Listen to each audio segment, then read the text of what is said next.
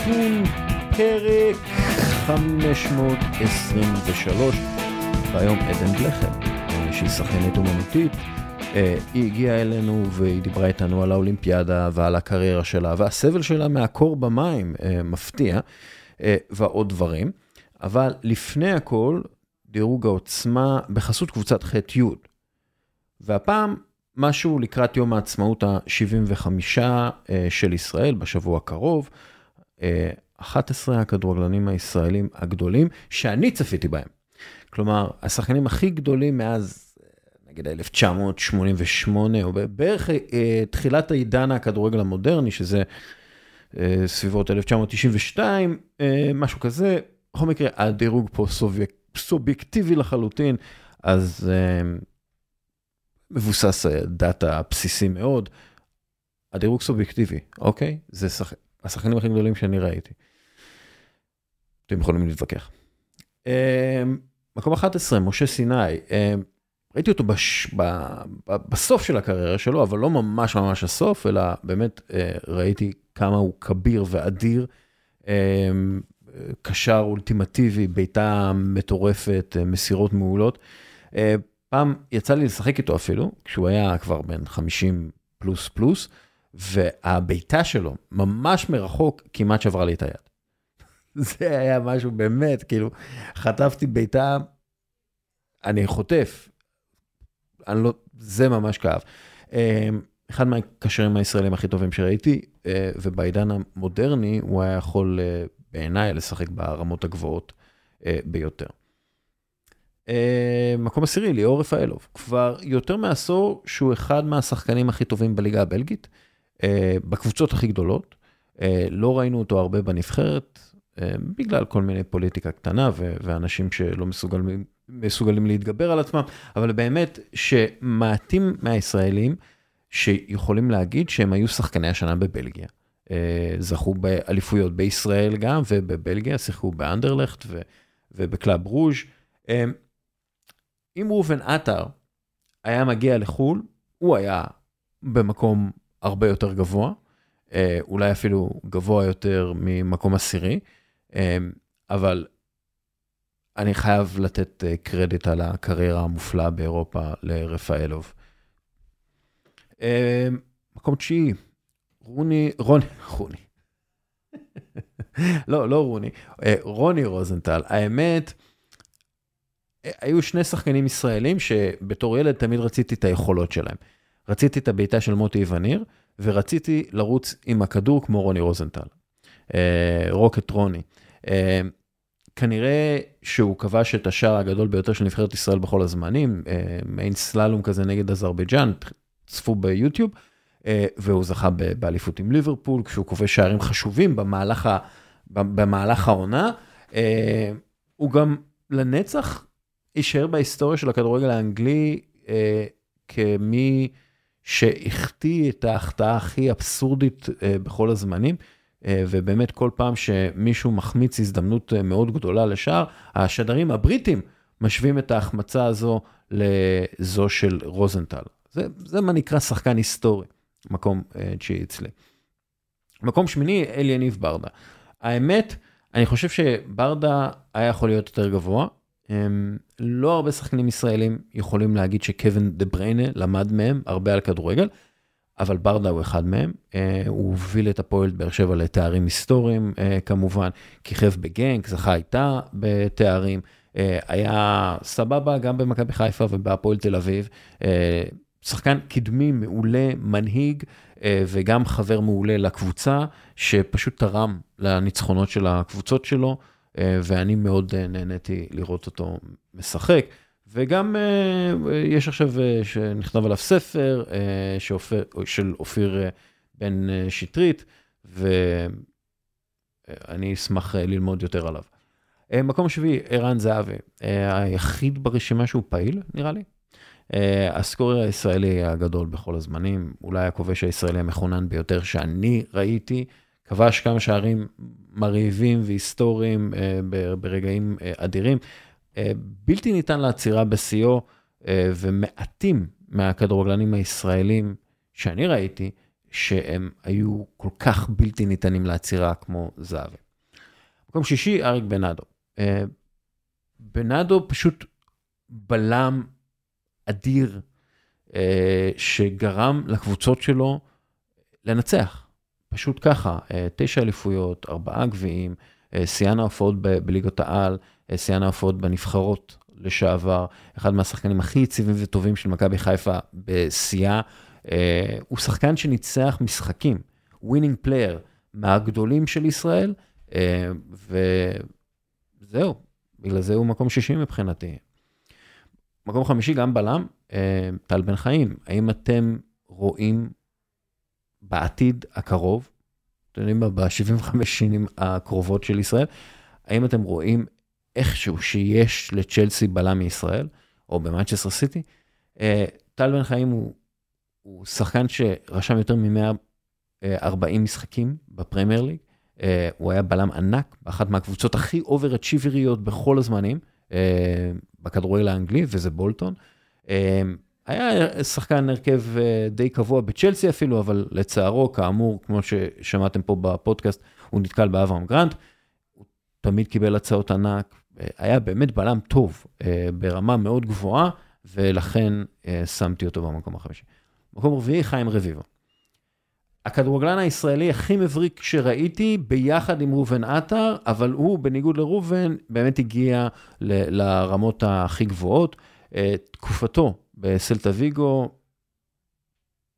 זו תקופת שיא של, של, אה, של הכדורגל הישראלי, אבל זה גם, כשהוא טוב אה, כשהוא היה טוב בסלטה ויגו, הוא היה טוב כמו ענקים כגון ולרי קרפין, או קלוד מקללה, או מיצ'ל סלגדו, כלומר שמות היסטוריים, וזו אולי, התקופה שלו בסלטה ויגו זו אולי התקופה הכי גדולה של שחקן ישראלי בקבוצה זרה. אה, מכדרר על רביבו, כובש טבעי, שחקן חכם בצורה בלתי רגילה. אה, חיים רביבו, מקום רביעי אצלי. אייל ברקוביץ', מקום שלישי אצלי. בפשטות, בתקופתו, בשיאו, הוא היה השחקן הכי טוב בעולם בלשים חלוץ מול השוער. הכי טוב בעולם. אה, אחד ממוסרי המסירות עומק הטובים ביותר בהיסטוריה של הפרמייר ליג, זכה בתארים בישראל, הוביל את ישראל לאחד אה, מהניצחונות הגדולים ביותר בהיסטוריה שלה, אולי הגדול ביותר, 5-1 נגד אוסטריה כמובן.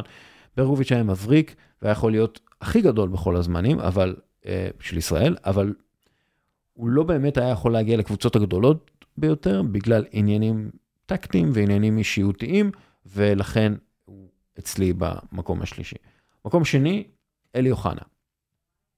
אה, אני לא חושב שהיה כדורגלן ישראלי מוכשר יותר מאוחנה, היה לו פשוט הכל. כוח, מהירות, טכניקה עילאית, יצירתיות, הוא נתן קריירה קצרה אבל גדולה באירופה, אה, זכה בתואר אירופאי נדיר מאוד לכדורגלן ישראלי, ולא רק כחבר בסגל, הוא, הוא בישל שער ניצחון בגמר נגד אייקס, הוא כבש שערים חשובים בגביע המחזיקות באותו זמן, זכה בפרס השחקן השנה הצעיר של אירופה, פרס אה, בראבו.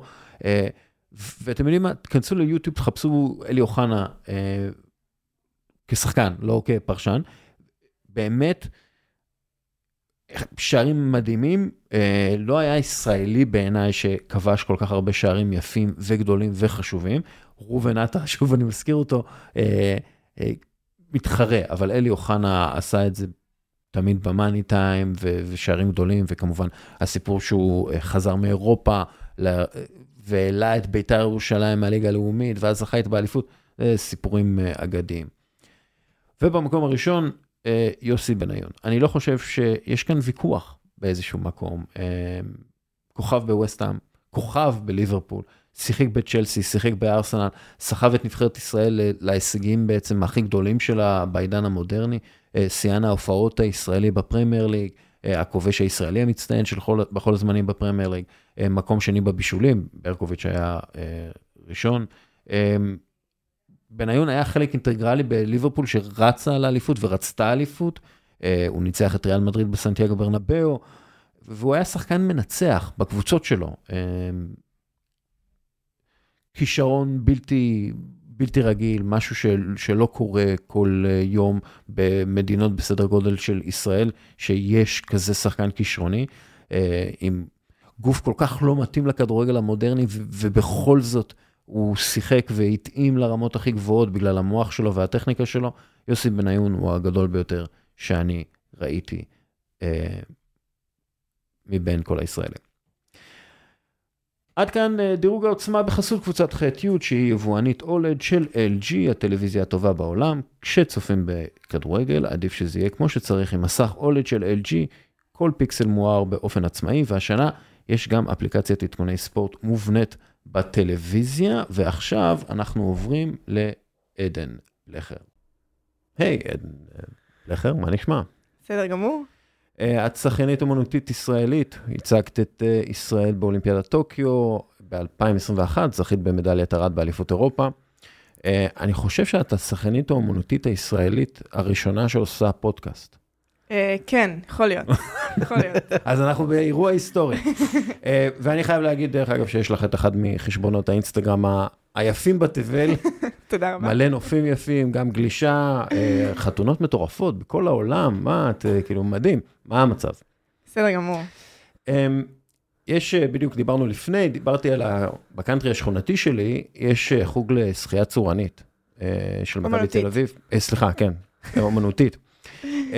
ואני כל כך, כאילו, אני, כשאני שם, אני כל כך מתרשם מהבנות שם, כי מהרצינות שלהן, מהעבודה שהן נותנות, כאילו, הן עובדות על המלאכה שלהן בצורה כאילו ממש מוקפדת, זה, זה ממש אה, כיף לראות, והן בגיל מאוד צעיר.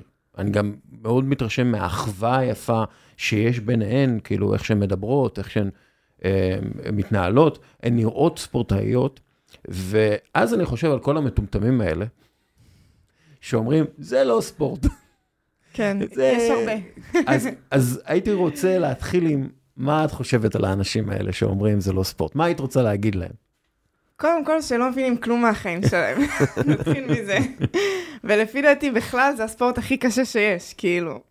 אז להגיד שזה לא ספורט זה קיצוני לגמרי. אמ, למה זה הכי קשה שיש? קודם כל, אנחנו עובדות בזמן שאנחנו עושות את השחייה האמנותית, כל הגוף שלנו עובד, אנחנו לא נוגעות ברצפה, אסור לגעת ברצפה. אז גם כשאנחנו עם הראש בחוץ, הרגליים עובדות. כשה... הרגליים בחוץ, הגוף עובד, הידיים עובדות. וכל זה עוד אין לנו חמצן, אנחנו בחמצון אה, מטורף בשרירים, וזה סיבולת מטורפת. אין, אין דברים כאלה, לפי דעתי. כאילו, התעמלות אומנותית, הן דומות אלינו, אבל להם לפחות יש חמצן.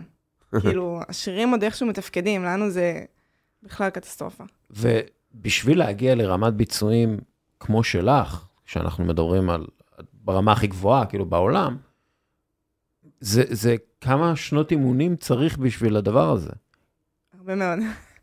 אני התחלתי, אה, בוא נגיד, בגיל שמונה, אבל בכללים, בגיל אפס, כי אימא שלי היא המאמנת שלי. כן.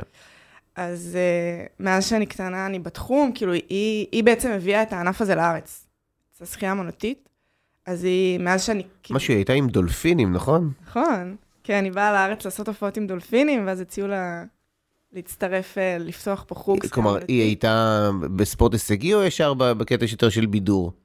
היא השתתפה שם ברוסיה, כאילו היא הייתה ספורטאית, ואז אה, חלק מהעניין כזה, מהביזנס שלה היה לעשות הופעות אה, בשחייה אמנותית, אז הם באו לארץ לעשות עם דולפינים. דרך אגב, הביאו את הדולפינה איתם ביחד במטוס, זה סיפור אחד המגניבים. וואו. הדולפינים היו על המטוס. כן. כן, הם לא, לא שלחו אותם בים. כן. הגיעו איתה ביחד מרוסיה. אמ, וזהו, ואז הציעו לה בעצם לפתוח פה שחייה אמנותית, וככה זה הכל התפתח. אז מאז שאני בגיל אפס, זה מה שהיא עושה בחיים שלה. אמ, האמת שאני בהתחלה לא רציתי, כי היה לי ממש קר במים, אני עד עכשיו סובלת מהתופעה הזאת, כן. קר לך במים? כן, אני... קר לי במים, ואני אפילו נכנסת עם חליפות גלישה לפעמים, כדי שלא יהיה לי קר במים, כי אני סובלת מזה ממש. זה לא בריכה מחוממת? ואם אמא רואה אותי סובלת, היא מתחילה להתעצבן. קיצר. וואי, איזה סובייטי זה. כן. אה, אבל שנייה. איזה סובייטי. כאילו, בתור ילדה היה לך קר במים ולא נהנית מזה? כן. מה, אני חושבת שכל ילד שהוא נכנס למים בערך, אה, לא יודעת, להיות שעה וחצי במים זה קר. אתה לא באמת, כן, כשאתה ילד זז. נכון, אבל כל ילד לא ממשיך אחר כך לקריירה בשחייה נכון, נכון. אומנותית, כאילו. אז אני אומרת, אז התחלתי בהתעמלות קרקע, אה, מגיל חמש. ואז שם התחיל לכאוב לי הראש, וכל הסלטות לא התאים לי, אז אמרתי, טוב, יאללה, אמא, נבוא לשחייה אמנותית. אה, ואז זה כבר התחיל להיות יותר רציני, אז זה פחות כזה לשכב על הגב, על הבטן, כוכב, אז קצת אז היא יותר אה, חייבה אותך. בהתחלה? ש- שאת אמרת שקרה לך, היא אמרה, אה, הלו. לא, אז שמה אני עצרתי, היא נתנה לי ללכת להתאמנות קרקע. היא ידעה נראה לי בסופו של דבר שאני אחזור איכשהו למים, כן? אבל... אה, אז חזרתי למים, ומשם זה פשוט, אה, איך שאומרים, הגלגל התגלגל. היא בחיים לא הכריחה אותי להישאר, כן? יש לי אחות תאומה, שהיא גם סחטה איתי מגיל קטן, ובגיל 13 היא אמרה, אמא, קר לי, נמאס לי, אני לא יכולה יותר. אה, אני עוברת לרכב על סוסים, אז זה, זה מה שהיא עושה עכשיו בחיים, וואלה.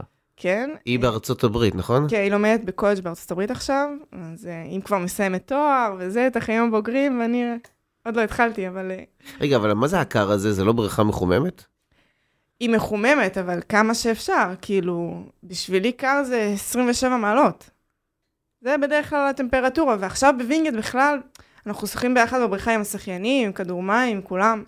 הם בשבילם, כאילו בשבילנו אידיאלי זה 28 מעלות, אבל בשבילם 28, הם- בגלל שהם שוחים כל הזמן. כן. זה זה- חוממים, ואנחנו, האימונים שלנו אינטנסיביים, אבל יש לנו הרבה, הרבה רגעים שאנחנו נגיד מגיעות, רואות וידאו כדי לראות מה זה, אז יש לנו עצירות של חמש דקות, עשר דקות, שאנחנו לא עומדות ולא עושות כלום.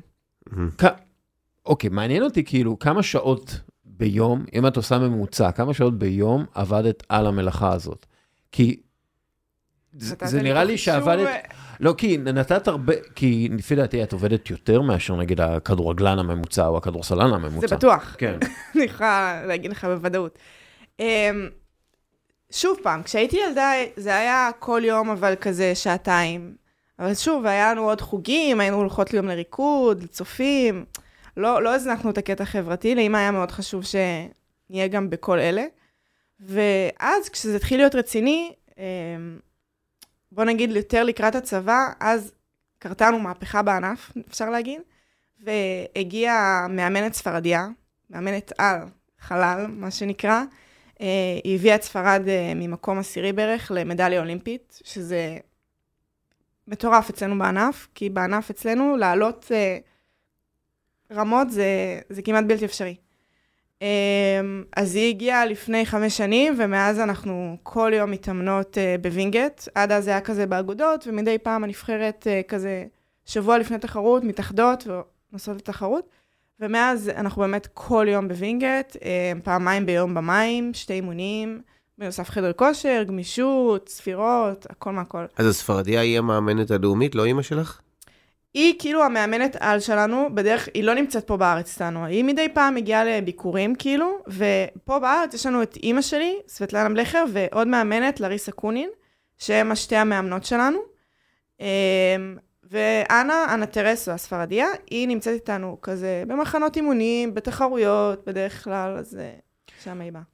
אמ, יש, יש כאילו מן הסתם גם אה, סטנדרטים, בגלל שהשיפוט הוא בצ- בסופו של דבר שיפוט סובייקטיבי, ו- מאוד. ולזה גם, אתה יודע, אומרים, אומרים, אומרים כאילו, זה לא ספורט, בגלל שזה שיפוט סובייקטיבי, אז אילו סטנדרטים אה, של אה, מראה צריך בדבר הזה? כלומר, אי אפשר להיות מטר שישים אה, קטנה ושמנמנה, למרות שאפשר להיות ממש טובים בזה, נכון. בתור ככה, כאילו, אז איזה סטנדרטים, והאם אפשר לעבוד על זה בכלל? זה לא ש... אוקיי, זה לא שאי אפשר.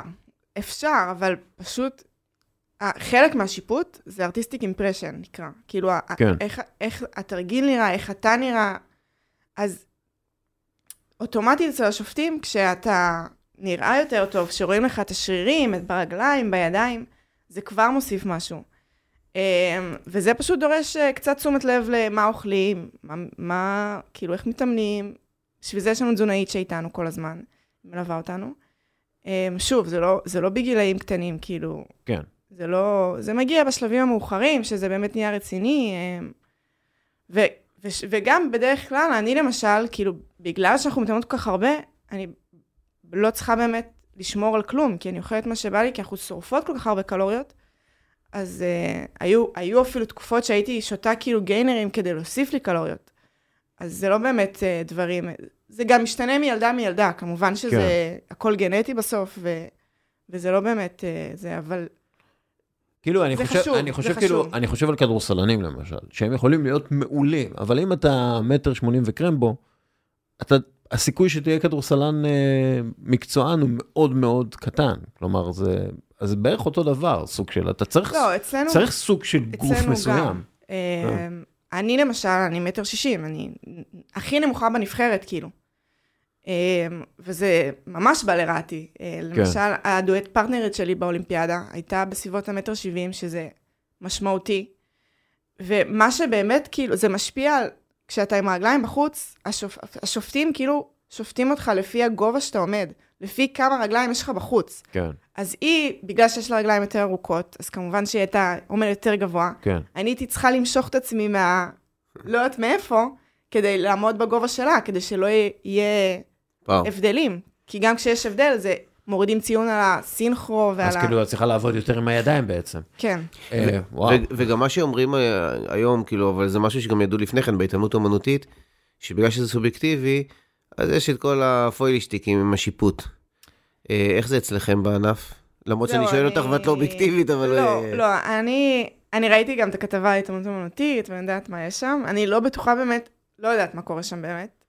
אני יודעת שאצלנו בענף זה, כן, אני לא אגיד, אבל יש לנו פוליטיקה. זה חד משמעית, כן. כאילו, ישראל עולה במה, שופטים כבר יודעים מראש בערך מה הציון שהם שמים. לא משנה באמת מה נעשה. וואו. אם זה, יהיה, אם זה יהיה תרגיל וואו וזה, אז הם לא באמת אה, יכולים לשים לנו ציון כל כך נמוך, אבל זה, אין מה לעשות. אם אנחנו בארצות הברית נעשה אותו תרגיל באותה רמה, באותו ביצוע, ארצות הברית יקבלו יותר כי הם ארצות הברית. כן. מה זה, זה אה, ממש לא, מתסכל. כאילו לא מדברים על זה בתוך הענף, על לשנות את הדבר הזה? לתת כאילו, האמת שהשנה שינו שיטות שיפוט, אוקיי. ועכשיו זה קצת יותר כאילו אובייקטיבי, והם משנים קצת, אבל שוב, זה עדיין בסופו של דבר, השופט שם ציון, ויש לו דברים בראש מלפני, והוא יודע דברים, ואין מה לעשות, זה לא, זה לא מכשיר שמודד אותנו ו, ומסתכל ויודע להגיד בדיוק מה זה ובדיוק מה זה, בלי הבדל של מדינות. מי מוביל של- בעולם? הברית? או רוסיה. רוסיה. אז זה ממש דומה להתעמלות אה, אומנותית. כן. כן. וקצת כאילו להבין את הענף. אמ, כמה פעילים או... זה, זה גם בנים או שזה רק בנות? כ- כמה יש במספר? כמה מועדונים יש? אמ, אז קודם כל, כן, יש בנים. אה, זה יחסית חדש בענף. זה גם הפך עכשיו להיות אולימפי, הבנים יכולים להיכנס לתוך, לתוך הקבוצתי, אמ, ושם להיות בא, באולימפיאדה. שאני אסביר כאילו רגע לשנייה, יש באולימפיאדה, יש מקצה של זוגות ומקצה של אה, שמונה בנות של קבוצתי. אז הם יכולים להיכנס לתוך הקבוצתי. אמ, ו... היה היה הליך, היה משפטי, משהו משפטי, נכון? אמ, עם ה... אני לא, לא, לא משנה, לא, לא משנה, לא לא בטוחה משנה, בזה, כן. אבל לא רוצה להגיד סתם. אה, ומבחינת הענף בארץ, הוא לא כזה גדול. אה, עכשיו, האמת, יש כל מיני אגודות קטנות כאלה שמתחילות להצטרף, אבל בסך הכל, אגודות מרכזיות וגדולות, שנקרא להן שהן יחסית ישנות, ויש להן בנות שעכשיו בנבחרת, יש בסביבות החמש אגודות, ועוד עכשיו מצטרפים אלינו, שזה ממש אה, איפה... מעודד. אה, כאילו כל החמש מתאמנות בווינגייט? אלה שבנבחרת, כן. לא, מי שלא בנבחרת. אה, לא, הם ב... אה, ב- אצלנו ביישובי גדרות יש. באשדוד יש. אה, יש בריכות אה, מותאמות? זה, כשאתה ברמה לא כל כך רצינית, אז זה אפשרי עוד אה, להתאמן בבריכות נורמליות. כאילו, אצלנו בגדרות, הבריכה, אני יכולה להגיד, היא שתי מטר, אז זה לא כזה נורא. כן, יש לנו אה, שתי מסלולים כאלה קטנים שצריך להצטופף אליהם, אבל אין מה לעשות. וכמה פעילים יש סך הכל? כמה בנות רשומות באיגוד? כן. אני לא יודעת להגיד. אה, כן, זה לא... אה, אגב, קעקועים, אסור, נכון? אה, לא שאסור, אבל בדרך כלל אנחנו מכסות אותם עם מייקאפ, ו... יש לך קעקוע? יש לי אחד של אולימפיאדה. אה, טוב. חייב. כן, חייבים. גם יש לך שרשרת. כן, אני ממותגת. לא, יש אחת מהשאלות שאנחנו שואלים, זה מה המשמעות של הקעקוע, אבל לא, לא חשבתי שיש קעקוע, אבל בסדר. אמ, סינכרון הוא הדבר הכי חשוב. בעצם, בענף זה שלנו. כאילו, זה בתוך השם של הענף. אה, בעצם זה synchronized swimming. אהה. אמ, גם, אז שינינו את זה ל artistic swimming. כן, אבל זה כאילו זה כן. synchronized. בגלל זה אין לבד, זה בזוגות או קבוצה, כמו שאמרת. כן. איך, אותי מעניין, כאילו, כי סינכרון הוא משהו מאוד חשוב בכל ענף ספורט קבוצתי, נכון. והסינכרון אצלכם, זה כאילו ברמת ה... אתם חייבים כאילו להיות עם אותם נוירונים בערך, זה, זה... איך עושים את זה? איך מתאמנים על הדבר הזה? קודם כל, הרבה אנשים לא יודעים, יש לנו רמקול מתחת למים. נתחיל מזה. מה? יש לנו רמקול מתחת למים. אנחנו שומעות את המוזיקה, אותו דבר כמו שיש בחוץ, יש במים. איך... רגע, באמת? כן. איך שומעים כאילו את המוזיקה בתוך המים? יש רמקול מיוחד למים, באמת? שמים אותו בתחת גם למים. בווינגייט יש את זה? די. בווינגייט הוא לא עובד כזה טוב, אבל יש לנו. יש וואו. לנו אחד כזה ש... מגניב. שעובד. אחרת לא, אי אפשר באמת לסנכרן. חדש. כן. לא, גם- גם השחקנים יכולים ליהנות קצת ממוזיקה. הם לא נראה כל כך נהנים, כי אנחנו עושות את הריקוד כל כך הרבה פעמים, שזה כבר נכנס להם למוח בחלומות, נראה לי, לא, בסרטים מעליהם. הם שומעים שיר אחר, אה? אבל כן, וזה גם חלק מהקטע שהן שיחקו, אנחנו עובדות על הריקוד, באמת, שנה שלמה. שמונה שעות ביום, תחשוב שזה מה שאנחנו עושות. עוד פעם ועוד פעם ועוד פעם ועוד פעם. מחוץ למים, בתוך המים. מחוץ למים, בתוך המים, חלק כזה ועוד חלק. כל הזמן חוזרות על אותו דבר. את יותר, באופי שלך, את יותר רקדנית או יותר ספורטאית? ספורטאית. אוקיי, מה, את יכולה, את יודעת, את יודעת מה כן. ההבדל? את יודעת להגיד לי מה ההבדל? כן. אמ, בוא בוא נתחיל מזה שזה גם בא בידי ביטוי שאני פחות הומנית, יותר ריאלית. אז אני... וגם נראה לי זה מאוד קשור לזה שאני באה מבית רוסי, אז הכל כזה ישר וחייב להיות uh, זה. אמ, והשותפה שלך, היא צריכה להיות כאילו אה, באותו אופי כמוך? כלומר, יש תכונות מסוימות שצריך בספורט הזה? אני לא יכולה להגיד כי, כי יש בנות כאילו משתי הסוגים יכולות להצליח. זה ממש uh, תלוי מאמנת, תלוי פרטנרית, תלוי... הכל תלוי איך אתה מסתדר בדינמי, בדינמיקה ביניכם, וזה מה שהכי חשוב, הדינמיקה כן. כן. בסופו של דבר. אז uh, אני יכולה להגיד שהייתה לי בת זוג לפני זאת, לפני הפרטנרית ש, של טוקיו, הייתה לי פרטנרית אחרת שהיא הייתה הכי הומנית בעולם, באמת. היא הייתה סוליסטית ברמות, הייתה יכולה להיכנס למים, לרקוד, מה ש... לאלתר לך, והסתדרנו הכי טוב בעולם, כן? כי מה, כי השלמתן אחת את השנייה? כן, היא נתנה רעיונות קצת וזה, ובכללי היינו חברות טובות, אז זה מה שבסופו של דבר אה, מצליח. ואחר כך זה היה סיפור, היא קראה את הארבע ראשי, אז היא הייתה צריכה לצאת מהזוגות. בגלל השחייה?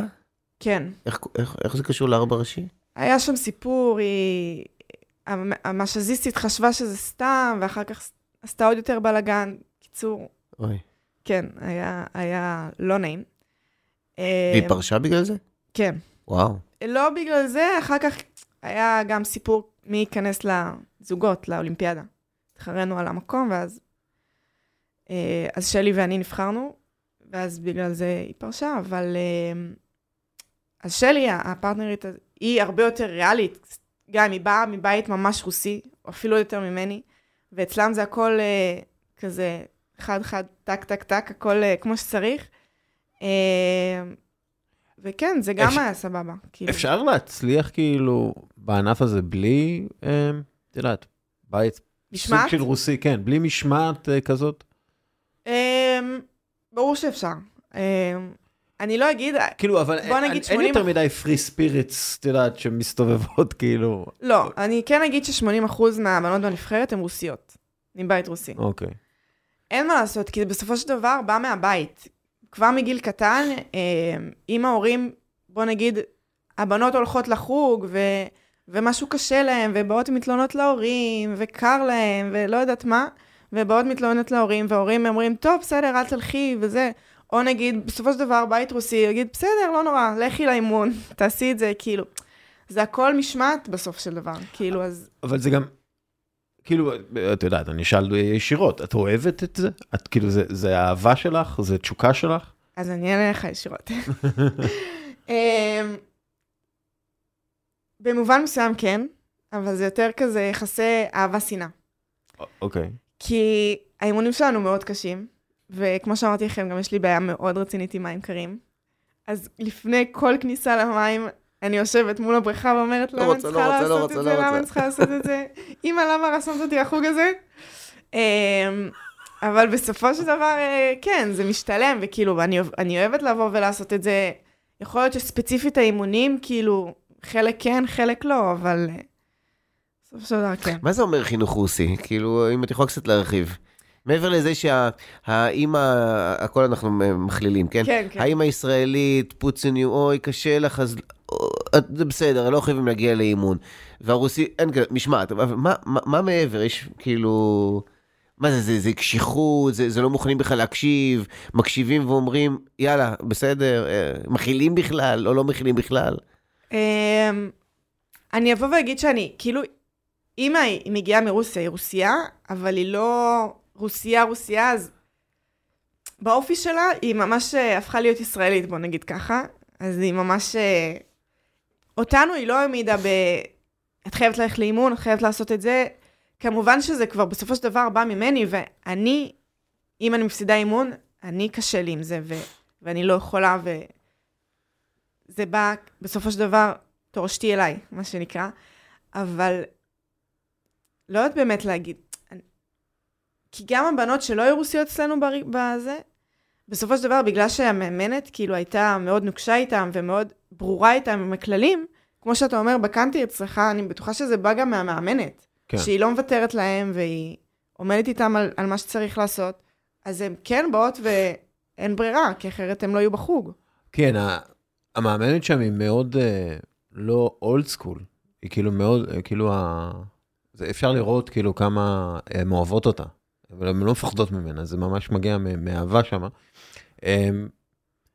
עדיין, בוא, אתה יודע, בואי נלך באמת ל, ל, לעניין הזה של החינוך, של החינוך הסובייטי אפילו. אה, בתור אחד שמכיר את זה, כלומר, אם, אם, כואב לך, אבל אין שבר או דם, אז כואב לך, יאללה, תמשיך. כן. את- אני מתאר לעצמי שזה, את מתמודדת עם המון כאבים. והתמודדת עם המון כאבים לאורך, כן. לאורך הזמן הזה, כי בשביל להגיע לרמת ביצועים כזאת, אין מה לעשות. את אמרת, חמצון בשרירים, כן, זה, זה כאבים אדירים. בדיוק. אז איך היחס להתמודדות עם הכאב, ומאיפה הוא? אוקיי. Um, מהבחינה הזאת של, הסוב... של הסובייטיות, אני יכולה להגיד, נגיד היינו במחנה אימונים ברוסיה, ושם זה כאילו רמה אחרת. לדוגמה, סתם, אנחנו עובדות כרגע גם על גמישות, אנחנו צריכות להיות גמישות וזה, אז uh, היינו באולם שהם עשו גמישות, והבנות ישבו עם הכיסא על הרגל למעלה, והמאמנת פשוט באה ועמדה עליהם, כאילו. הבנות שם בוכות, מה צורחות. זאת אומרת עמדה עליהם? עמדה עליהם.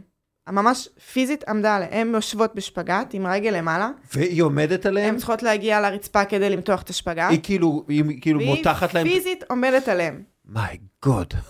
והן בוכות שם, וצורחות, ו... עכשיו, אני זה, בטוחה... זה סוג של התעללות, אני... כאילו. נכון, אבל בסופו של דבר הן אלופות אולימפיות. אוקיי, לא, בסדר.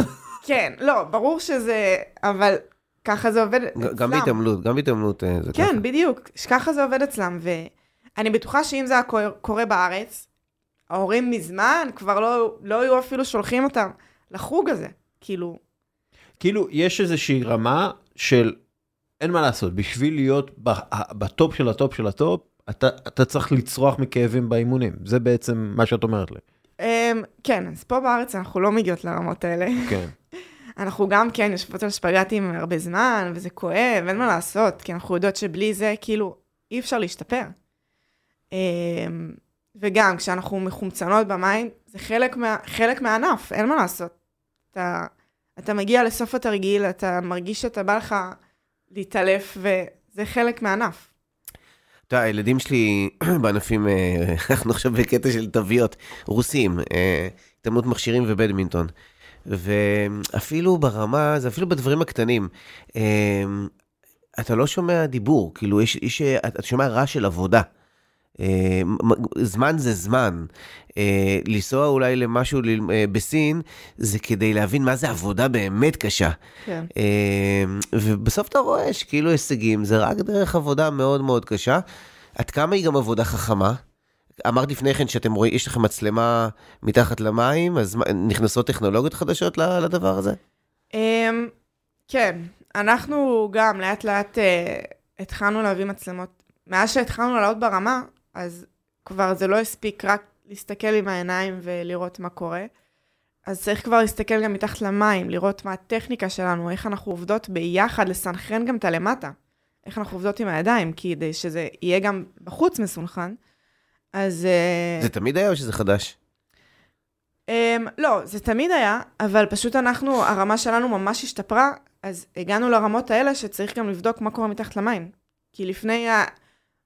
לא הסתנכרנו בחוץ, אז צריך קודם uh, להסתנכרן בחוץ, ואז. בתוך המים. ועכשיו הגענו לרמה שצריך לתייג ממש ממש כל פיפס ופיפס לסנכרן ביחד.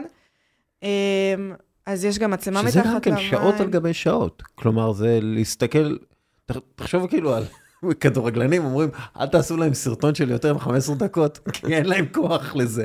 כן. הם, ה-15 דקות בשבילך זה תחילת אימון, כאילו, זה...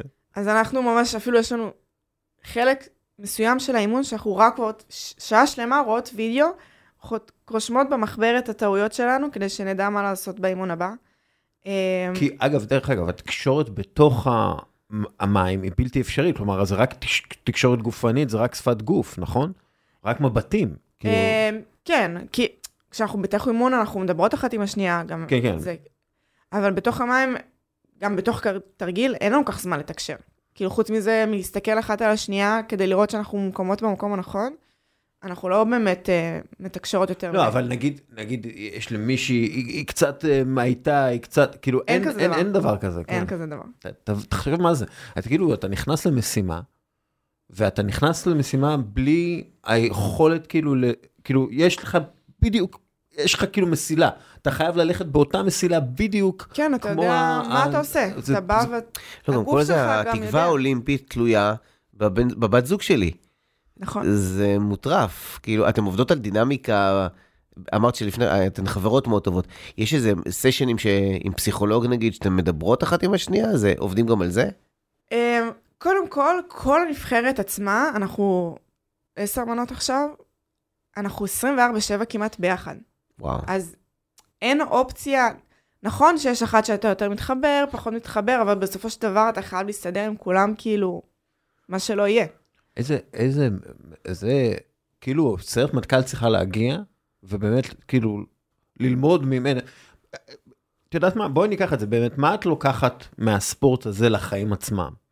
כי מן הסתם, את יודעת, את, את חיה את החיים, כמו שאפשר לראות כן. באינסטגרם, אבל את, כאילו, אני, אני בטוח שאת לוקחת את זה, נראה לי יורה לאמת להיות במסיבות שלך. נראה מגניב, נראה מגניב. אה, אבל אה, מה באמת את לוקחת מהספורט הזה לחיים? את יודעת, לה, הנה עכשיו את לא- עשה את הקורס הזה עם אה, קולוסיאום, נכון. אז כאילו, מה לוקחים בעצם מהספורט לחיים? אמ, קודם כל, הוא נתן לי הרבה הספורט הזה. אמ, עבודה עם בקבוצה, לדעת איך לעבוד עם קבוצה, זה חלק ממש חשוב. בכללי, לא יודעת, שאיפה למצוינות, זה נראה לי אחד הדברים הכי חשובים. תחרותיות, אני הכי תחרותית בעולם, בכל דבר. אני... כאילו פיק בוג עם האחיין, זה, כן. אין, אין דבר כזה, כאילו. כן, זה קשה איתי. אמ, צריכה להצליח בהכל, אין מה לעשות. אני... אם אני טובה, אז צריך להיות טובה בהכל. גם כן מאוד רוסי דרך אגב. על איזה כלי נגינה את אה, מנגנת? ניגנתי כשהייתי קטנה, הייתי בפסנתר, אין, זה אה, חייב, זה חייב לבוא. וואי, את ממש בשטאנץ. כן, זה חייב. אם לא, אתה לא באמת אה, נכנס. לא באמת רוסיה. כן. וזהו, אני חושבת ש... אני גם מאוד חושבת שזה, הענף הזה פתח אותי ל... כאילו לראש פתוח, להיות פתוחים ל... נגיד עכשיו, אמרת, אני מנסה את כל הדרכים אה, בחיים, לראות לאן הכל מוביל אותי. אני עושה עכשיו את הקורס עם קוליסיאום, שזה יותר יזמות, הייטק בספורט, לראות אולי זה מעניין אותי. באותו זמן אני לומדת אה, באוניברסיטה הפתוחה, אני לוקחת קורסים, אני רוצה ללמוד פיזיותרפיה, אז הכל הכל מעניין אותי. כאילו הרבה פעמים מדברים על זה שספורטאים חייבים לצאת מאזור הנוחות שלהם כדי להצליח. נכון. אז לך יש בכלל אזור נוחות? כלומר, או שכל אזור הוא נוח בשבילך? בכללי בחיים? כן. לא, כמובן שיש דברים שהם פחות אותיים, נוחים, ודברים שהם יותר נוחים, אבל אני, אני גם מאוד אדישה באופי שלי, אז... אדישה? אדישה, אוקיי. מאוד. אה, זה לא מסתדר לי עם אה, תחרותיות. כן, ו... אבל יש את התחרותיות בצד, ואדישות שהיא אדישות כללית לחיים, שאני מאוד אדישה. אני דרך אגב מאשימה... אדישה או קור רוח? מה זה, מה זה אומר באמת? יש כאילו? כאלה שיגידו שזה קור רוח, אוקיי, כדי ש... אבל כלומר, אה, קורים, קורים דברים, ונגיד הפסדנו בתחרות, ו... או ניצחנו בתחרות, או... זה סתם דוגמה, אבל כאילו אני לוקחת את הכל באיזי כזה, כי... או... לא יודעת, עכשיו משהו, קרה אסון גדול, אז בשבילי זה לא אסון גדול, זה קרה משהו, אין מה לעשות, קורה. ממשיכים, כאילו... אני הכל כזה לוקחת, אה, מנסה לקחת זה- הכל יותר בקלילות בחיים. כאילו- כי זה... זה מרגיש לי קצת מנגנון הגנתי כזה, כן? יכול כי- להיות, יכול להיות, אבל... אה, אבל אני לא חושב שזה אדישות. יש משהו מאו- מאוזן כן. אולי ב- בהיי ובלואו. כן, אבל אה, כן, כן. אוקיי, קור רוח. מה-. מה מרגש אותך? מה מוציא אותך מהאדישות? אה,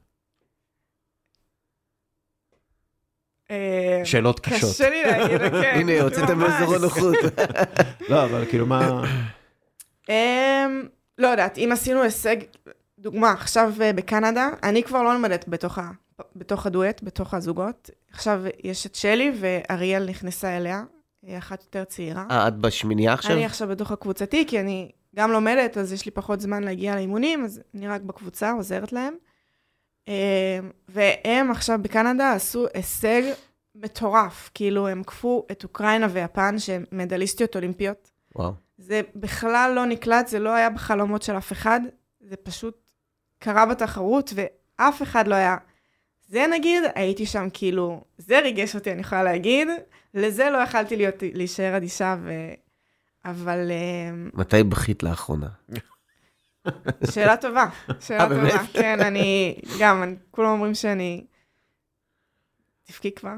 אה, תגידי, יכול להיות שבענף הזה, כלומר, אנחנו יודעים שענפים אחרים, אתה מאוד צריך את, ה, את הרגש. אתה, כלומר, אתה צריך, כאילו, גם בכדורגל אתה צריך להתחבר לאיזשהו מוטיב רגשי כדי להוציא ממך את הטוב ביותר.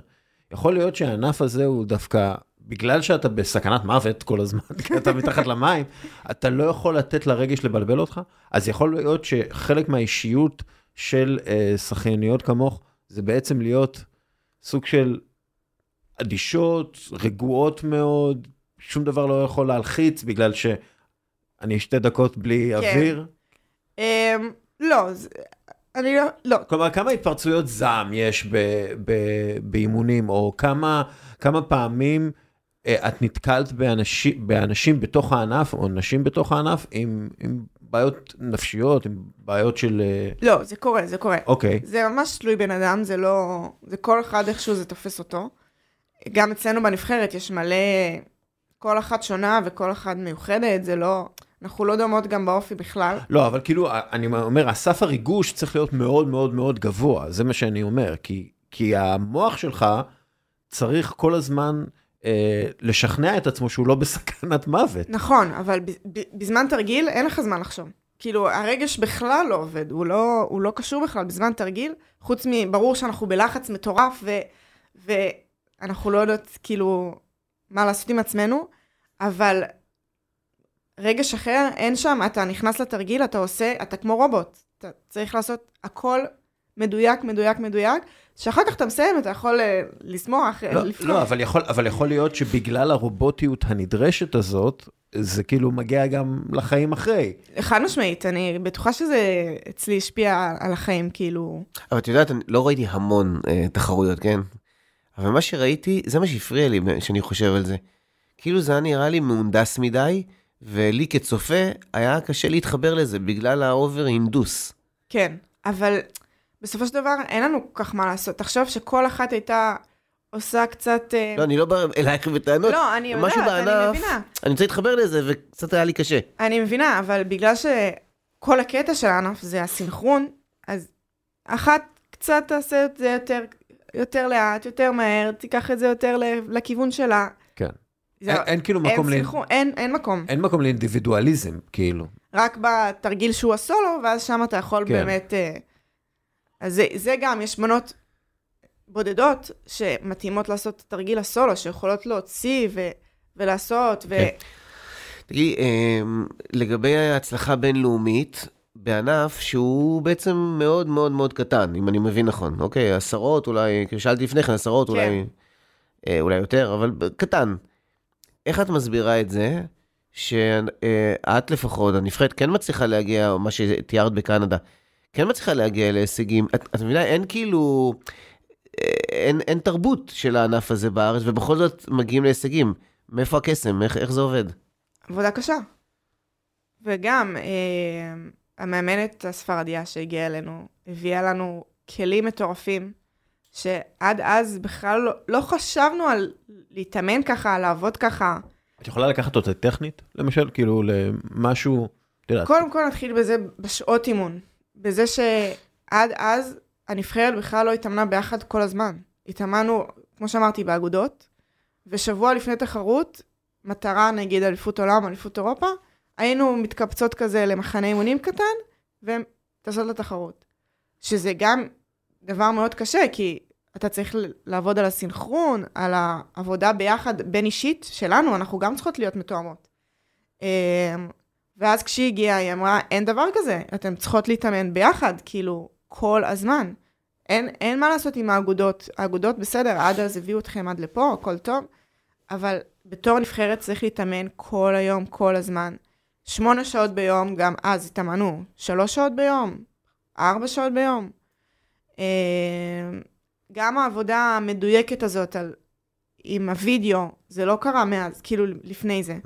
מאז התחלנו לעבוד על יותר על דיוק, על דברים יותר קטנים שעובדים על דברים האלה. חבר'ה, אנחנו מדברים על אה, בסיס פירמידה מאוד מאוד צר. כאילו, את מבינה? זאת השאלה שלי. כן, אה, אני מבינה מאיפה היא זה ילדה בא. ברמת גן, איך היא תגיע לענף הזה?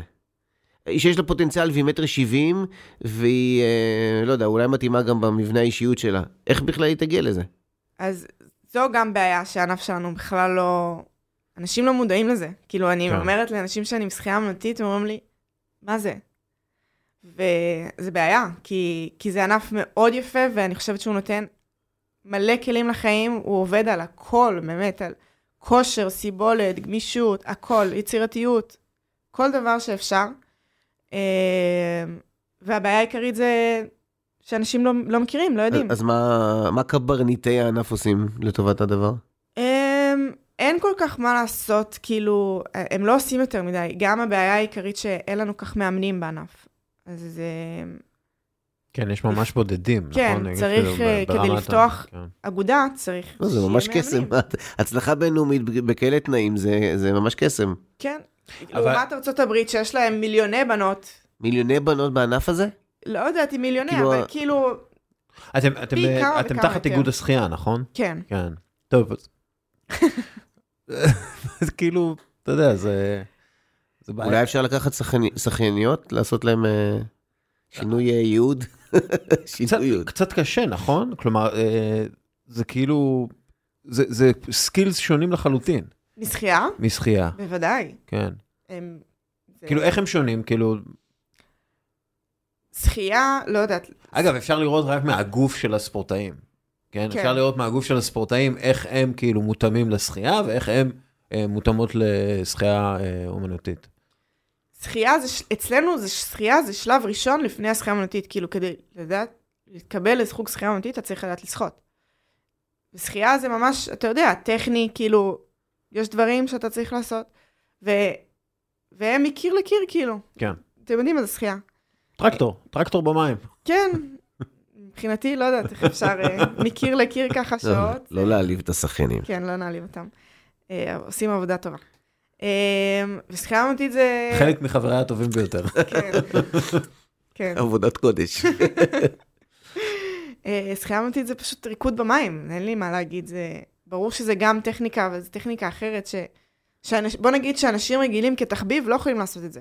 נגיד אני בתור מישהי סתם יכולה ללכת לשחות, אבל לבוא ולעשות אה, שחייה ב- זה... בת כמה את? 25 עכשיו. ויש מישהו יותר מבוגרת ממך בנבחרת? כרגע. בנבחרת לא. אוקיי. אה, למי קראו, למי קראו אה, וואי, לא זוכר.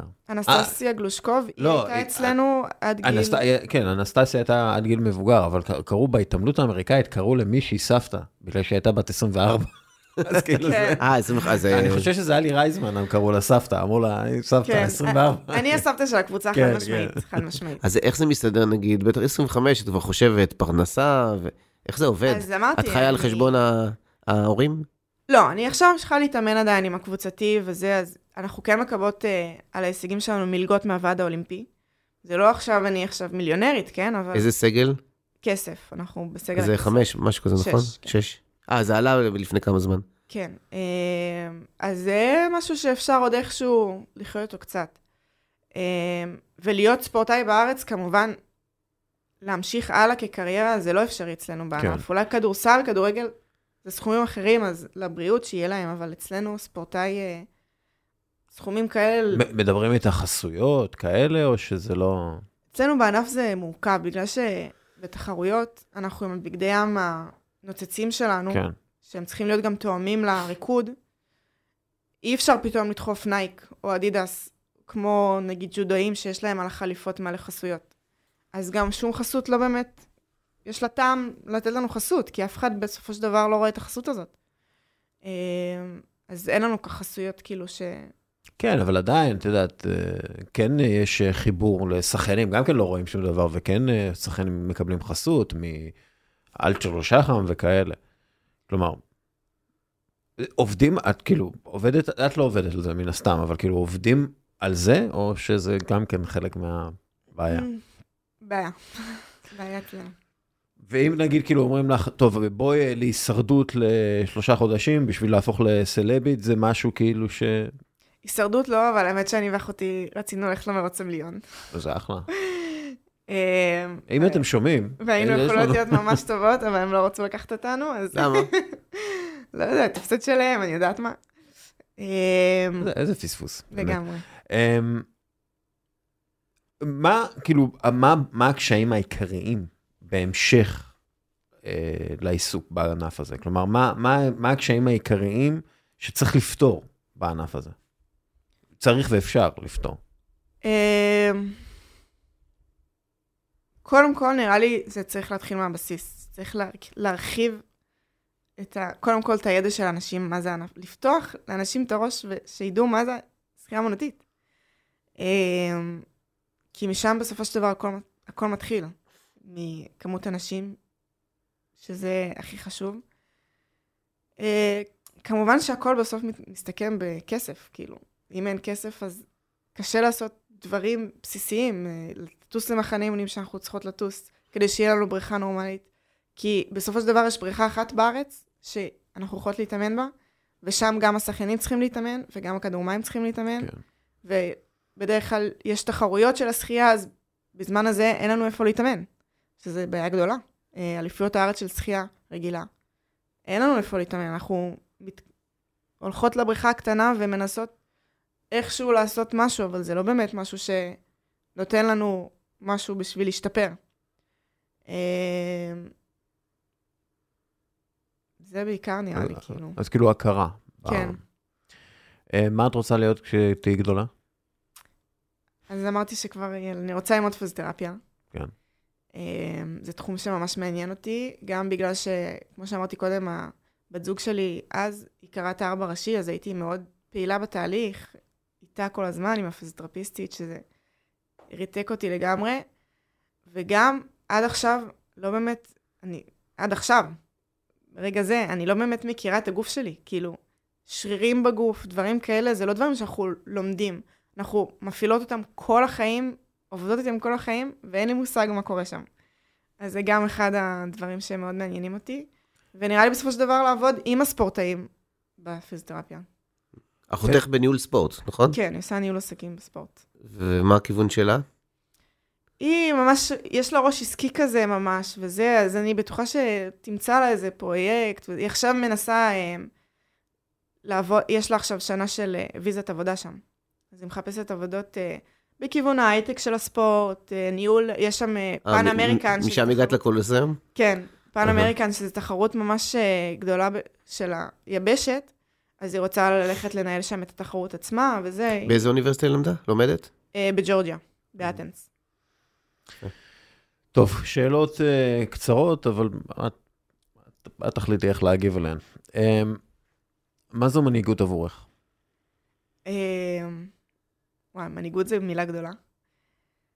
לא יודעת, מישהו שיודע להוביל, אצלנו לפחות, אני אקח את זה לענף שלנו. אה, אתה צריך להיות, חייב, בוא נגיד, חייב להיות מנהיג בקבוצה. שידע להנהיג אותנו, להקשיב למאמנת, לאחד את כל הבנות ביחד. מישהו שיודע לתחזק את כל העניינים ביחד. את מנהיגה? אה, הייתי עד אה, לא מזמן, אבל עכשיו בגלל שאני מתאמנת קצת פחות, אה, אני עדיין כן, בגלל שאני המבוגרת של הקבוצה וזה, אז יש לי עדיין, כאילו, אני כן מרשה לעצמי, אבל יש בנות שהן כל היום ביחד. כאילו, אני עכשיו קצת פחות, לקחתי צעד אחורה, אז uh, יש שם מישהי ששולט יותר בעניינים, כי היא כל הזמן איתם. מה יש, איזה תכונה מנהיג חייב, כאילו, ב... בעבודה שלכם? Um, קודם כל רצינות. הוא לא יכול להיות כזה שטותניק, כי קורה הרבה ש... שהמאמנות אומרות משהו ואנחנו כזה מתפזרות וזה.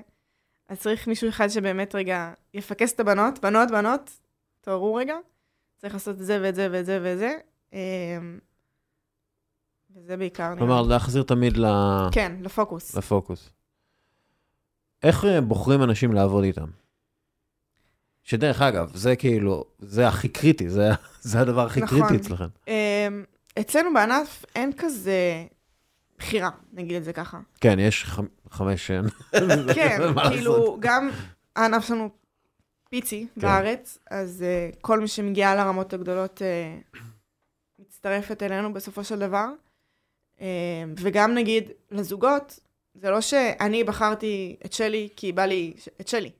פשוט שלי הייתה טובה, ואני הייתי טובה. אז המאמנת, ספרדיה, בחרה את שתינו שנעמוד ביחד. אז uh, זה לא משהו שהוא בעל בחירה, כאילו. אוקיי, אז, אז שאלה יותר מתאימה, זה איך מסתדרים עם מישהו שבוחרים עבורך. אמ, אז, שאלה טובה. במים אתה, אין מה לעשות, אין מה לעשות. תסתדר, לא יודעת. לא תסתדר, בתוך- תמות. לא, בתוך אני חושב שיש בתוך כאן- עצמך. זה נכון, יש הבנה שאם אני לא. מסתדר, אז זה אבוד כן. לי. אני חייב להסתדר. אחר כך תלך לחדר, תתקשר לאימא, לאבא, יואו, היא עצבנה אותי, עצבנה אותי, אני לא יודעת מה לעשות. תחזור לבריכה, אתה חייב להסתדר. אה, זה כזה, זה המאמץ הזה, זה קצת כמו המאמץ. אתה צ... את- יש דברים שאתה צריך לעשות ואתה תעשה אותם, זה לא משנה, אם אתה לא תעשה אותם, אתה לא פה. נכון. זה כאילו, זה, זה, הגבול כל כך ברור. זה כמו שאתה הזכרת לפני כן שייטת, סיירת מטכ"ל, אנחנו חייבים ל- להצליח, חייבים לנצח, אין, כן. אין, אין אופציה אחרת. אז ההבנה שאין אופציה אחרת, אולי דווקא זה לימון שהופך ללימונדה. כן. אין בנות, אני חייבת להסתדר עם מי, מי שיש, אז נכון. עובדים על זה, אין, אין כאן משהו אחר. וגם זה בא בטבעיות בסופו של דבר, אחרי שאתה כל כך הרבה זמן ביחד, אתה מכיר אותם כל כך טוב. אבל כאילו מה, אתם אוכלות ביחד, אתם מבלות ביחד? הכל, כזה? הן ישנות ביחד בחדרים. אה, ענבק, אין שמה בווינגייט? כן, הן ישנות שם בווינגייט. אמ, אז ישנים ביחד, אוכלים ביחד, כן. אין רגע דל. איך יודעים שעושים עבודה גרועה? בדרך כלל אתה מרגיש, אתה מרגיש שעשית עבודה גרועה. אמ, וגם יש בשביל זה מאמנת, שיודעת טוב מאוד אה, כן. כן, לצעוק כשעשינו עבודה גרועה. אמ, אבל זה בעיקר הרגשה. אה, אני יכולה להגיד שאני קופצת לתרגיל, אני יודעת בסוף התרגיל אם יצא טוב או לא טוב. אה, זה גם איך אתה קם בבוקר, זה תלוי בהרבה דברים, אבל, אה, אבל כן. אחרי אימון קמים בבוקר עם כאבים, נכון? כאילו, כן, כן. ואז צריך להיכנס למים, ועוד פעם, כואב. המים הקרים. איזה, איזה, איזה פציעות הן שכיחות בענף? אה, הרבה כתף, כי אנחנו עובדות הרבה אהה. עם הידיים. אה, ברכיים, כי גם הרגליים שלנו עובדות אה, ממש. גב יש לנו זה גם. אבל טפו טפו טפו, אני למשל זכיתי שאני אהיה בריאה ושלמה, כן, לגמרי. אמ, דברים שאת אה, לא מוכנה להתפשר עליהם. בכללי או בענף? בכלל. אה, נראה לי קודם כל כבוד. ש, ש, שידעו להעריך גם אותי, אמ, וגם כאילו את הסביבה כולה. ולא יודעת, זה, זה בעיקר, כאילו, אני מרגישה שבלי זה אי אפשר באמת, אה, זה- כבוד זה הבסיסי. כן. מה מקור המוטיבציה שלך?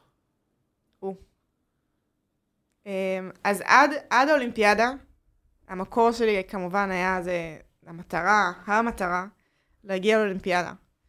אה, כל הפעמים שעמדתי מחוץ לבריכה, למה אני עושה את זה, למה אני עושה את זה, יש לי אולימפיאדה, אני חייבת uh, לתת בראש, אין ברירה. Uh, וכמובן, כמובן שזה, בסופו של דבר אתה אוהב את מה שאתה עושה, זה לא שאתה יכול לעשות את זה בלי, בלי זה. Uh, וזהו, אה, זה בעיקר, המטרות, אני, בוא בוא נגיד, נראה. אני חיה ממטרה למטרה בחיים האלה, שזה המוטיבציה שלי. כאילו עכשיו, נגיד המטרה הבאה שלי, להתקבל לפיזיותרפיה. אז זה מה שאני עושה עכשיו ב- ביום-יום שלי. כלומר, המוטיבציה שלך אה, מאוד תלויה בלאן את לאן רוצה אני להגיע. שואפת, כן. השאפתנות היא מאבא או אימא? כי אבא, הוא, אה, יש לו אה, מפעל, נכון? הוא היה לו אלומיניום. אלומיניום.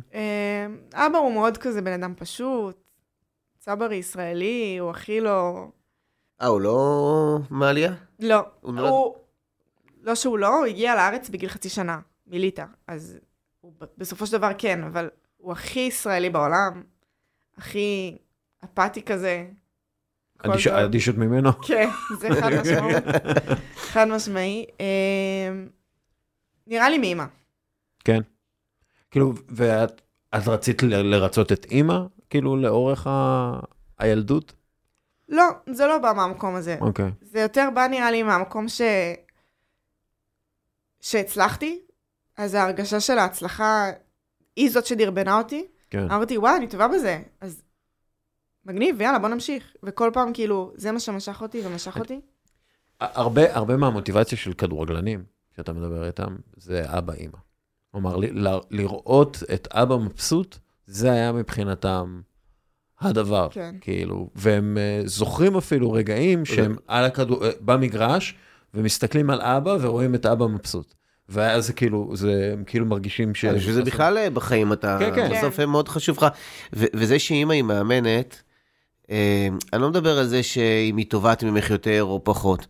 אה, איך זה בסביבה, כאילו ש... אה, זאתי זוכה ליחס אה, קשה. מועדף. אה, קשה. מה? אמ, בוא נגיד שיש לי אימא מאמנת, זה, זה גם לטובה, אבל זה גם לרעה.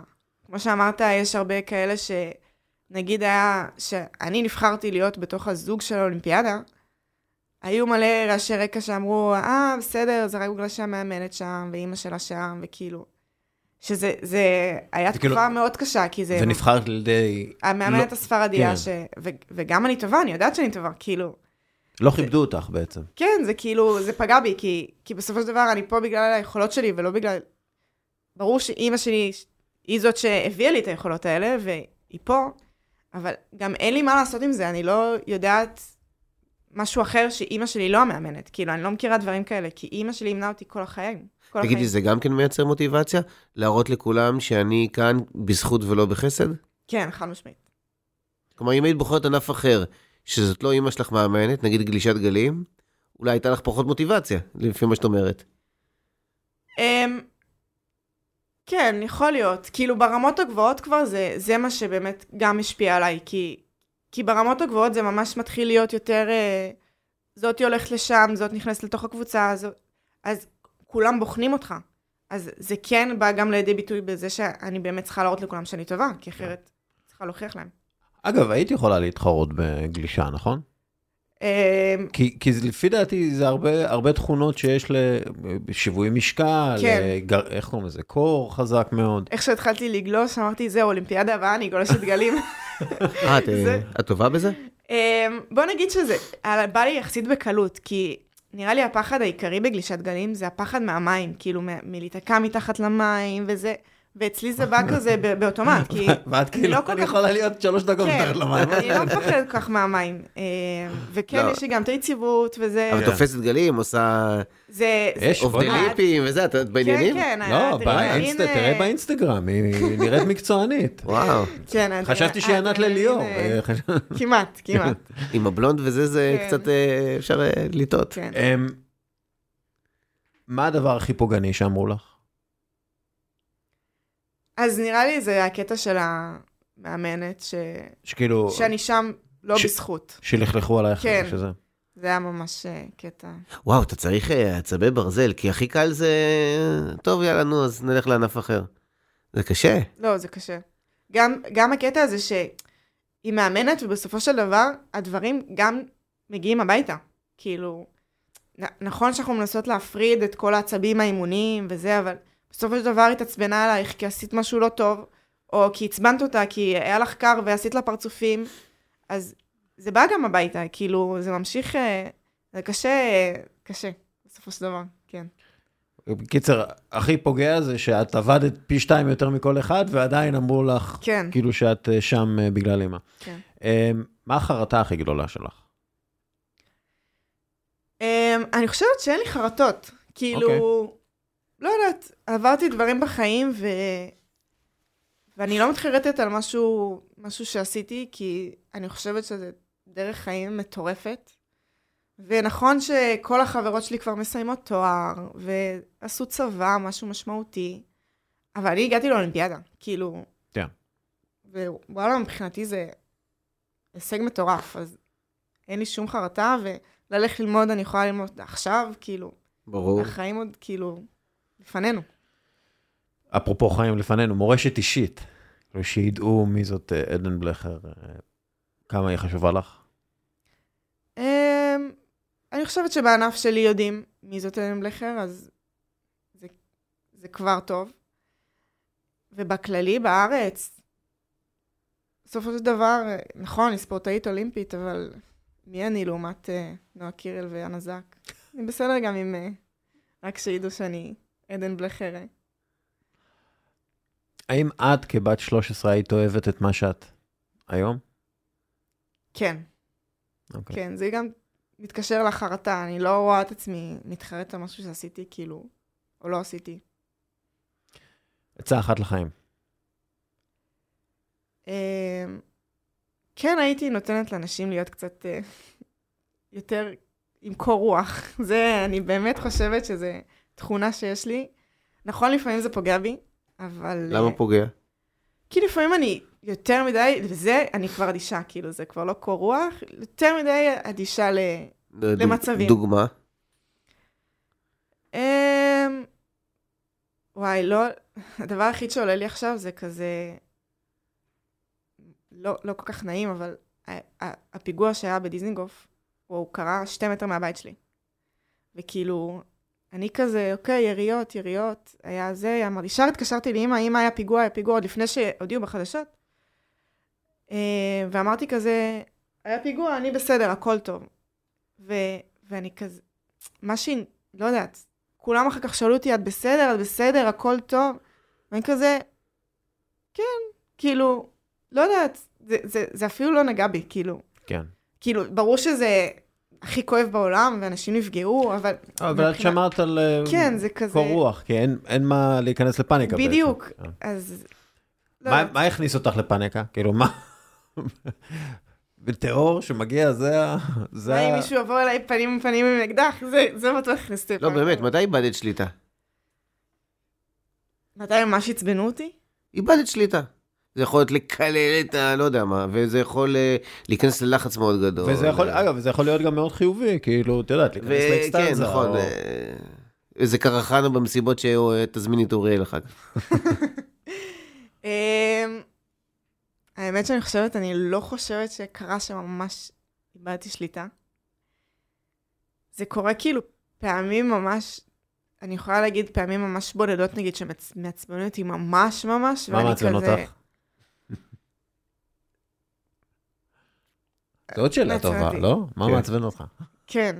אמ, יש כמה דברים, אבל... אה, לא חושפת. כן. טוב, השאלה הכי קשה, המלצה על ספר. זהו, אני הסתכלתי על השאלות שלך. ובאתי להגיד שכאילו, אני לא בן אדם שקורא ספרים.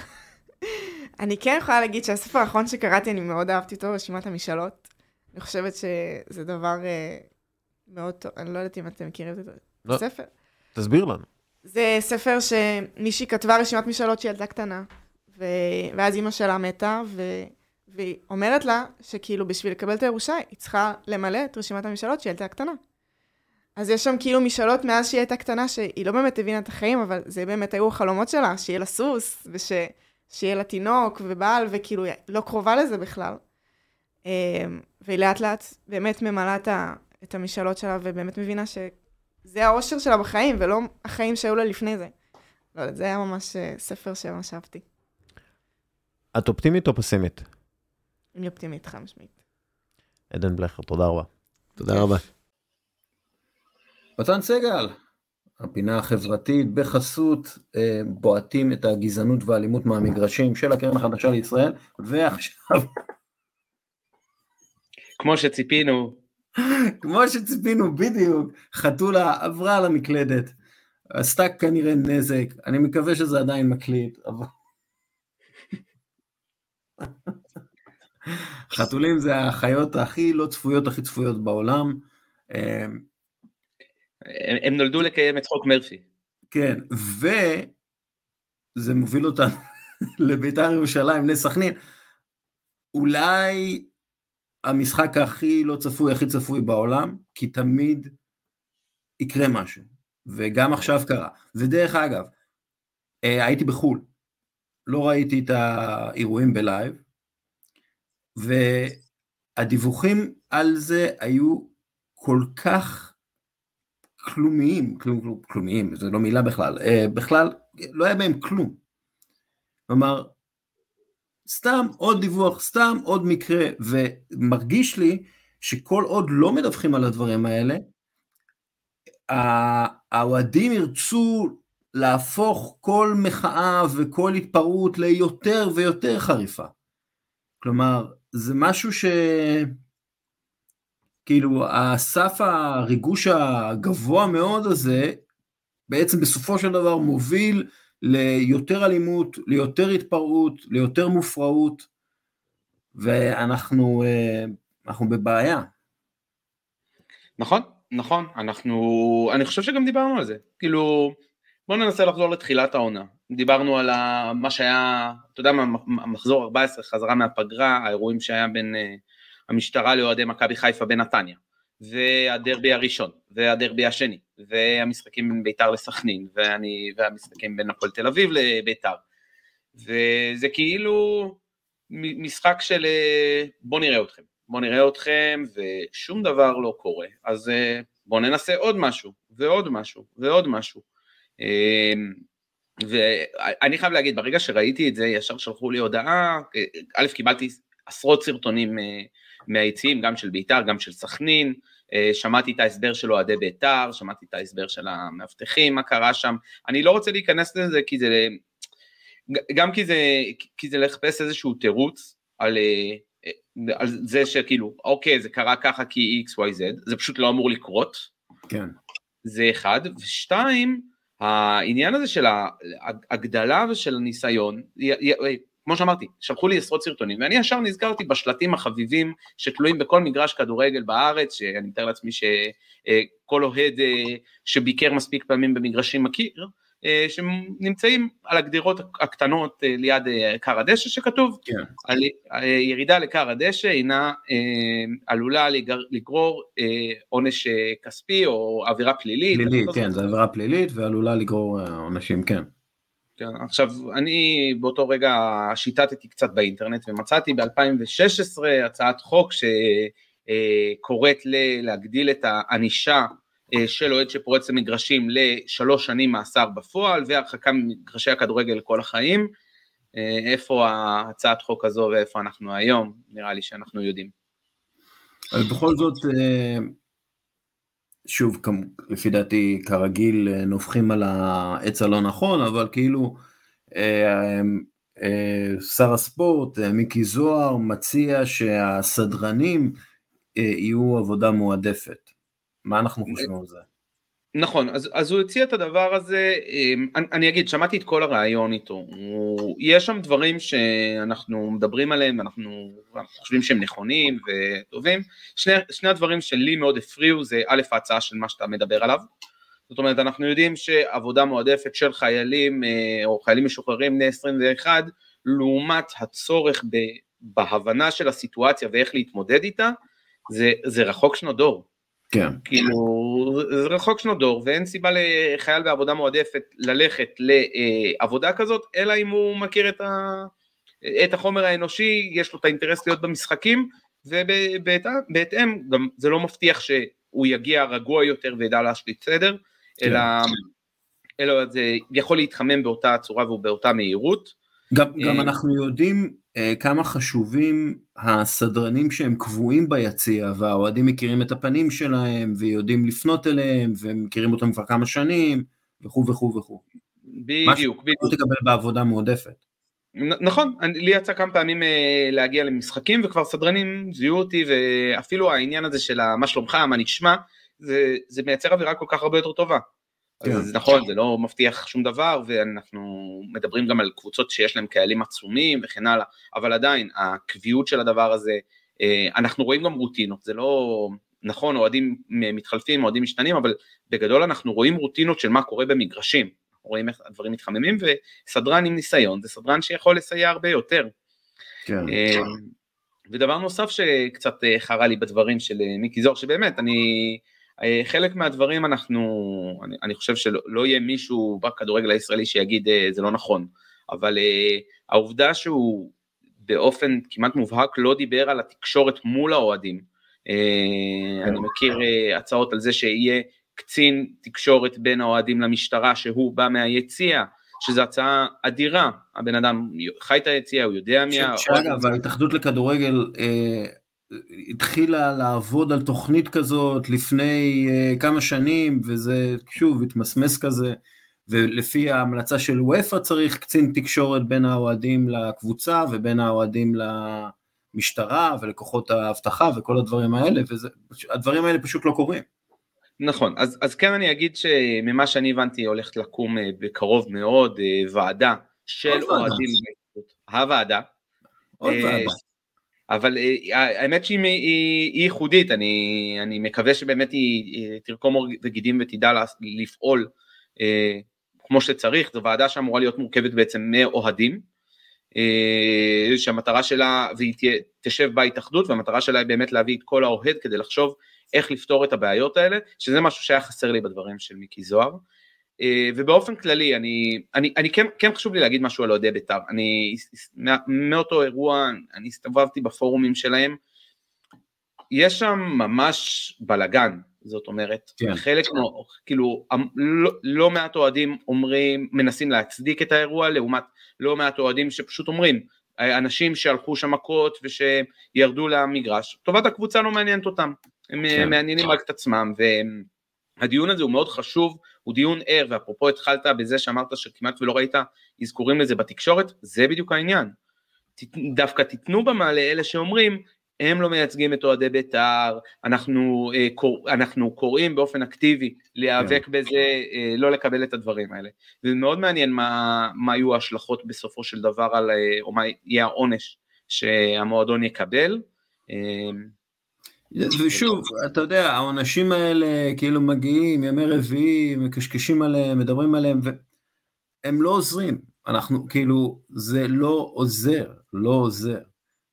הדבר היחיד שפותר אלימות, ואנחנו רואים את זה בכל מקום בעולם, זה שיח פתוח עם האוהדים, שיח, תקשורת פתוחה, אה, שיח בין אה, האוהדים למשטרה, בין המשטרה לקבוצות, בין הקבוצות לאוהדים.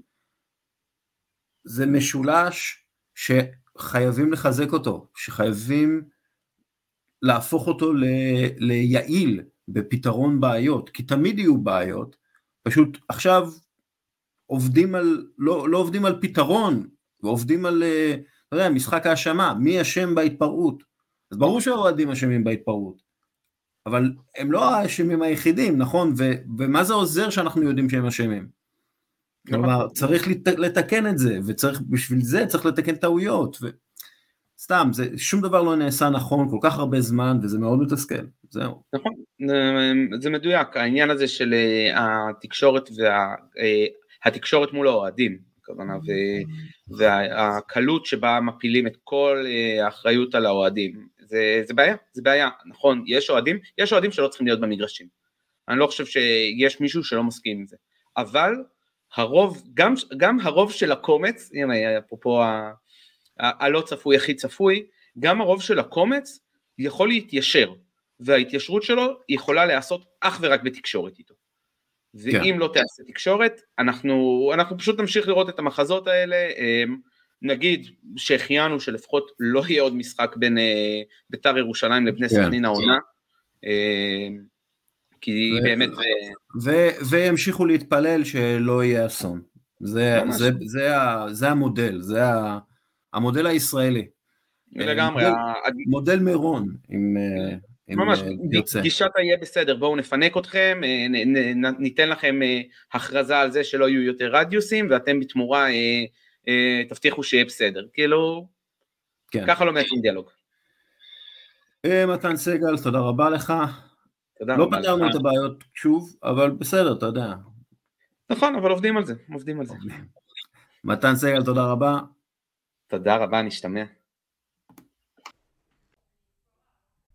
עד כאן פרק אה, 523, תודה רבה לעדן בלכר על השיחה המעניינת, תודה רבה לניב נחניאלי, תודה רבה למתן סגל והקרן החדשה לישראל, תודה רבה למינקובסקי תקשורת וגם לעידו מינקובסקי בעצמו, תודה רבה לקבוצת ח' י' ותודה רבה לך, מאזין יקר שנשאר עד הסוף, יאללה ביי.